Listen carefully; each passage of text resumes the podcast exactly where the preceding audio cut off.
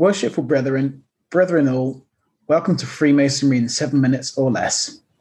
In this episode, Brother Earnshaw will be discussing the blazing star. Every time we walk into a lodge, we see the blazing star. It's in the middle of the floor. You can't miss it. But actually, many people overlook it, and few people think about what it actually means. The question I asked myself many years ago was, what star is it? Is it the sun? Is it Venus, North Star, or even the Star of Bethlehem? You know, I don't think the first three grandmasters just put a star there to be a decorative element on the floor. In the past, some people believed that Freemasonry was actually sun worship. For example, Mackey interprets the point within a circle as the Egyptian hieroglyph for the sun. So then in his theory, the star in the middle of the floor was the sun. Lomas, for example, quotes the Masonic scholar Richard Carlyle as saying, the esoteric principle in Freemasonry is sun worship and science as a basis of human culture and discipline. Unfortunately, this is actually a misquotation. The original was, the esoteric principle of Freemasonry and of Christianity and Judaism is sun worship and science as the basis of human culture and discipline, the common paganism of the human race. Just adding those two extra bits in there gives the sentence a completely different meaning. It was common in the 19th century to explain religion in terms of astronomical mythology, such as the teachings of the anti-cleric Robert Taylor, who Darwin once called the devil's chaplain.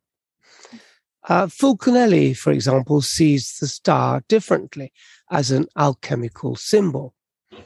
The sign has been called by the ancient authors the seal of Hermes, seal of the wise, the mark and the imprint of the Almighty, his signature, and also the star of the Magi, the pole star, etc.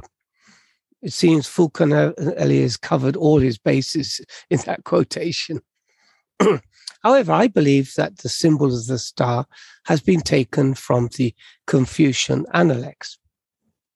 As you're probably aware, I believe that Freemasonry has a Chinese and especially Taoist origin. And in this case, the quotation refers to the correct government of the lodge. Confucius said, he who exercises government by means of his virtue may be compared to the North Pole star, which keeps its place and all the other stars turn towards it. So the blazing star is therefore the North Star and a symbol of virtue. This is emphasized by the fact that all the officers are seated in a circle around the star in the middle of the lodge, and again they meet at the close of the lodge as a sign of respect for virtue.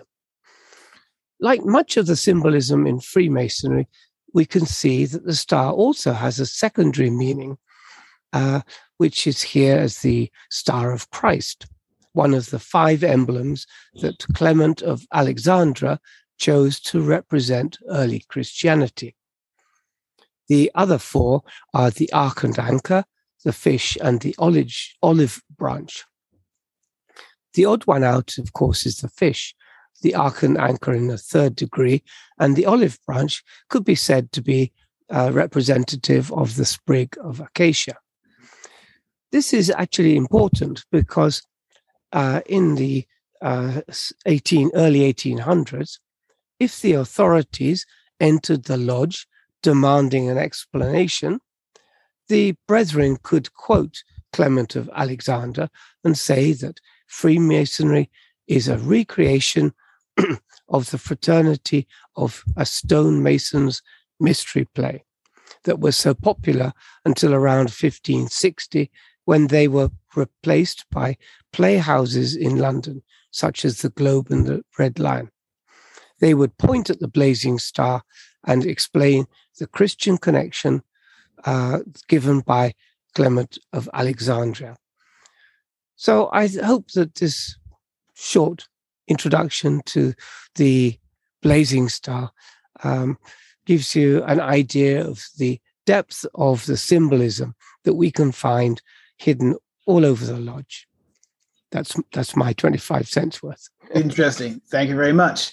The five-pointed star is also utilized by the Druze as well. The Druze they revere Pythagoras, interesting for a Middle Eastern sect or group. Very, very interesting. Yeah, I suppose also if it's the North Star as well, it's the Axis Mundi. Yes, exactly. And that's very important for the rebuilding of Jerusalem in London, which I believe is another major theme of Freemasonry. But you'd have to read my book to find that. Well done. It's a long story. Good plan. A long story. But also in our lodge, our star is a 10-pointed star. Oh, interesting. So there are these variations from lodge to lodge. Thank you very much. Well, it's very interesting. You're welcome. Links to the books can be found below. And that just about brings this episode to a close. If you have any questions, please email us on the link below. We're now part on the square, and we will meet soon. Thank you and goodbye. Goodbye.